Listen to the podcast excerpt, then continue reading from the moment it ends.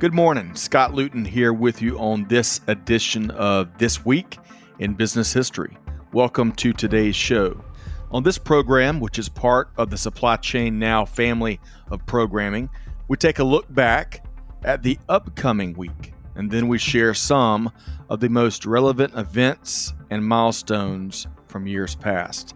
Of course, mostly business focused with a little dab of global supply chain, and occasionally we might just throw in a good story outside of our primary realm. So I invite you to join me on this look back in history to identify some of the most significant leaders, companies, innovations, and perhaps lessons learned in our collective business journey.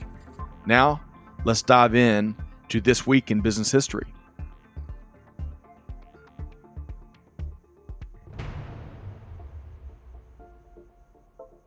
Hey, hey, and thanks for joining us. I'm your host, Scott Luton, and welcome to today's edition of This Week in Business History for March 15th, 2022.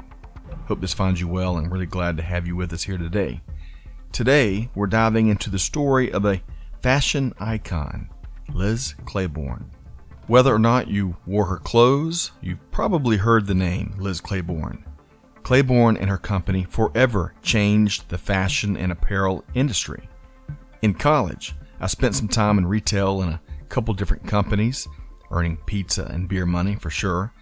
One of my part time jobs was at J.B. White in Aiken, South Carolina, a bit of a legendary department store in my neck of the woods at least. It seems like if I'd heard Liz Claiborne once during a shift, I heard it 37 times. But beyond the name, I never really understood the story behind the clothing, the fragrances, and the company. And it's a fascinating tale. And while we can't uncover all of it here, today we're diving into four things you didn't know about Liz Claiborne. So stay tuned for intriguing and inspiring aspects of the Claiborne story. And hey, before we move forward, hey, be sure to take a moment to offer a review of our podcast and subscribe so you don't miss stories like this one here today. Thank you for your support, and hey, let's dive right in. Up first on today's show, focused on four things you didn't know about Liz Claiborne, her inauspicious beginning in the professional world. Anne Elizabeth Jane Claiborne was born March 31st, 1929, to American parents that were living in Brussels, Belgium. Her family was generally a well to do one. In fact, one of her ancestors served as the state of Louisiana's first governor. That would be William C.C. Claiborne. When Liz Claiborne was about 10 years old, and as World War II was starting to take shape, her family moved to New Orleans from Belgium. School wasn't one of Claiborne's favorite things, but learning and education certainly was. Liz Claiborne would indeed drop out of high school and would move back to Europe to study art. She would eventually move back to the United States and inform her parents of what she wanted to do in life work in the fashion industry. Her parents were none too pleased.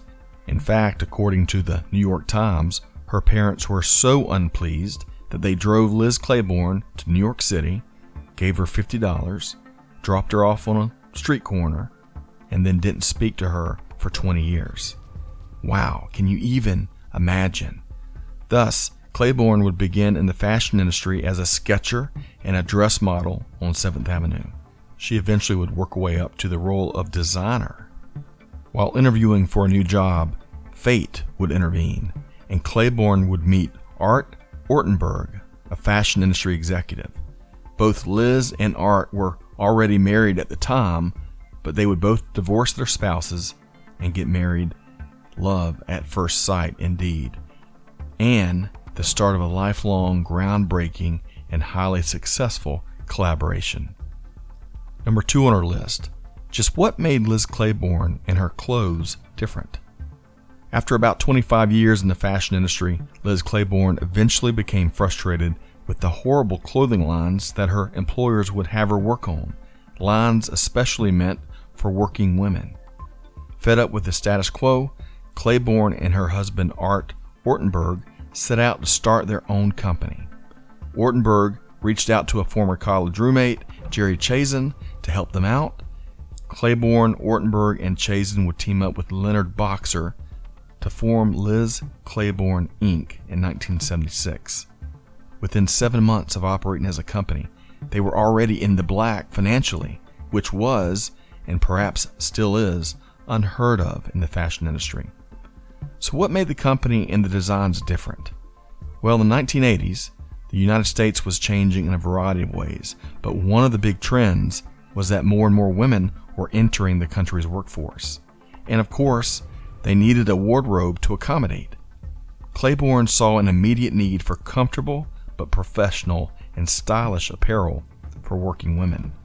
She saw an opportunity to offer the new idea of women's mix and match coordinated sportswear.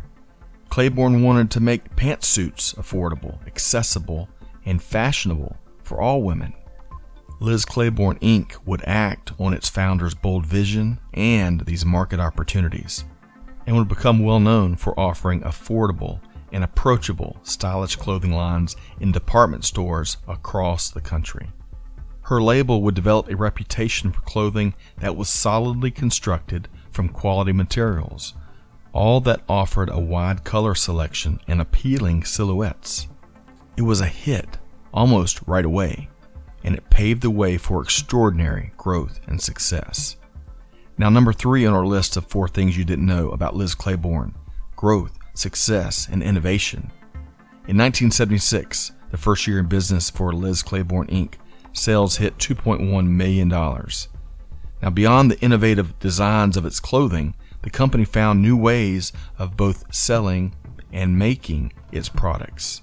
From a sales standpoint, Liz Claiborne Inc. was one of the first companies ever to merchandise its clothing as outfits, where customers could mix and match pants, shirts, blouses, jackets, etc.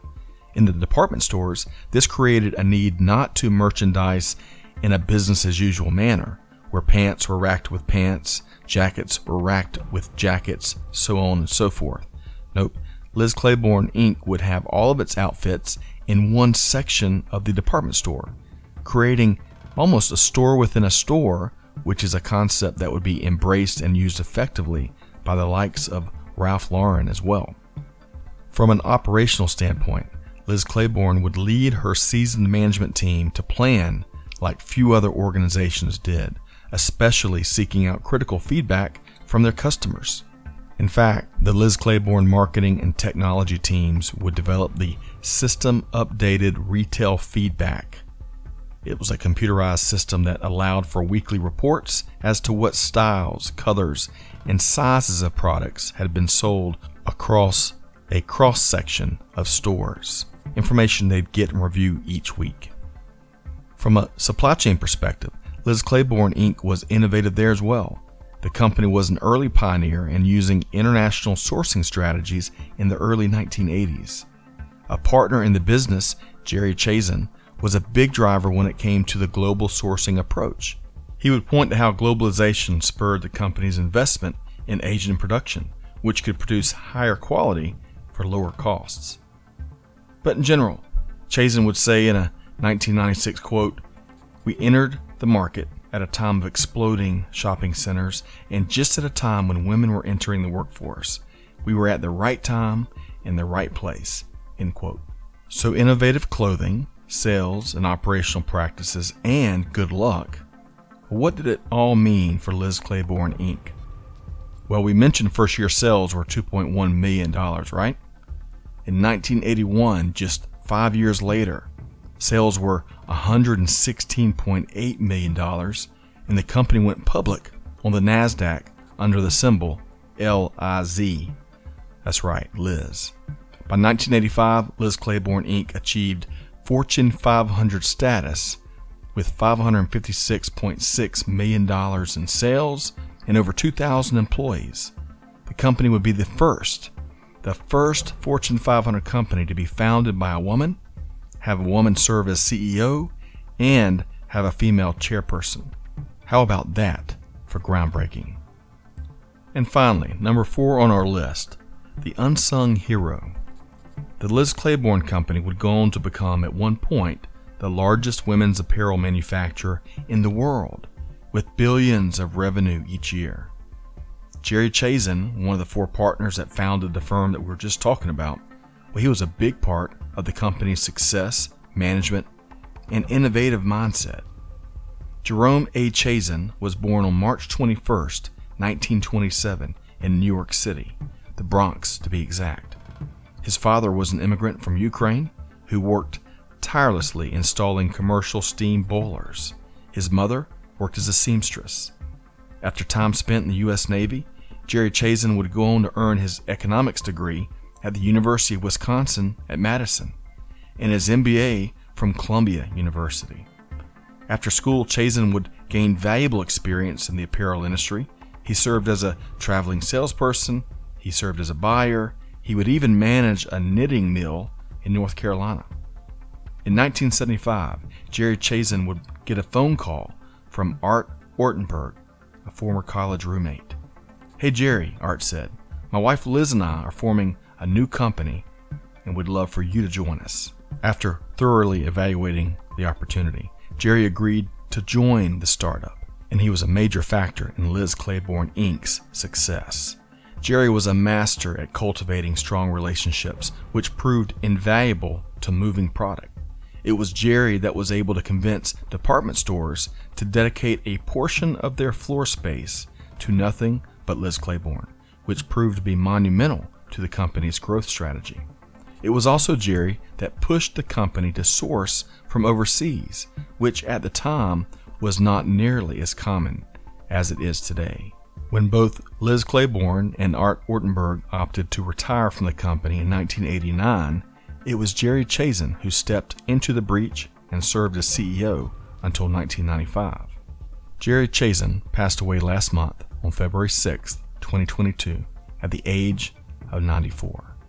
Amongst all the accolades that came rolling in, William Dillard II said this quote, Jerry Chazen was a legend in the American apparel business he helped change the landscape of fashion apparel retailing in the 80s with accessible designer fashion. More importantly, he was a man of his word, and that trust allowed not only a great business partnership, but also a lasting friendship. Back to Liz Claiborne. Unfortunately, the iconic entrepreneur would pass away from a rare form of abdomen cancer on June 26, 2007, at the age of 78 years old. She built an industry titan and changed how the apparel world did business. And Liz Claiborne seemed to love and savor every minute of it. She was known for impersonating a salesperson so that she could connect with her customer firsthand and gain their insights on what mattered. Liz Claiborne was once quoted as saying, quote, I get much more of a kick out of seeing women on the street wearing my clothes than on the cover of a fashion magazine, end quote. Ultimately, four years after her passing, J.C. Penney would acquire the Liz Claiborne brand outright, and you can still find the brand in their stores to this day. You can also still find her legacy alive and well, as the Liz Claiborne and Art Ortenberg Foundation continues to further its mission, dedicated to the survival of wildlife and wildlands, amongst other things. I hope you've enjoyed today's show. Hey, if you're like me You've heard the name Liz Claiborne a thousand times, but never heard the details about her story and the company's rise, growth, innovation, and success. Now you know. And let us know what you think. We love to hear from our listeners. And we'd love to earn your review wherever you listen to this podcast. Of course, my co host Kelly Barner and I hope that you'll subscribe to the show so you won't miss a single episode. We publish new episodes every Tuesday. With all that said, we wish you a wonderful week ahead. Hey, this is Scott Luton urging you to do good, give forward, and be the change that's needed. And we'll see you next time right back here on This Week in Business History. Thanks, everybody.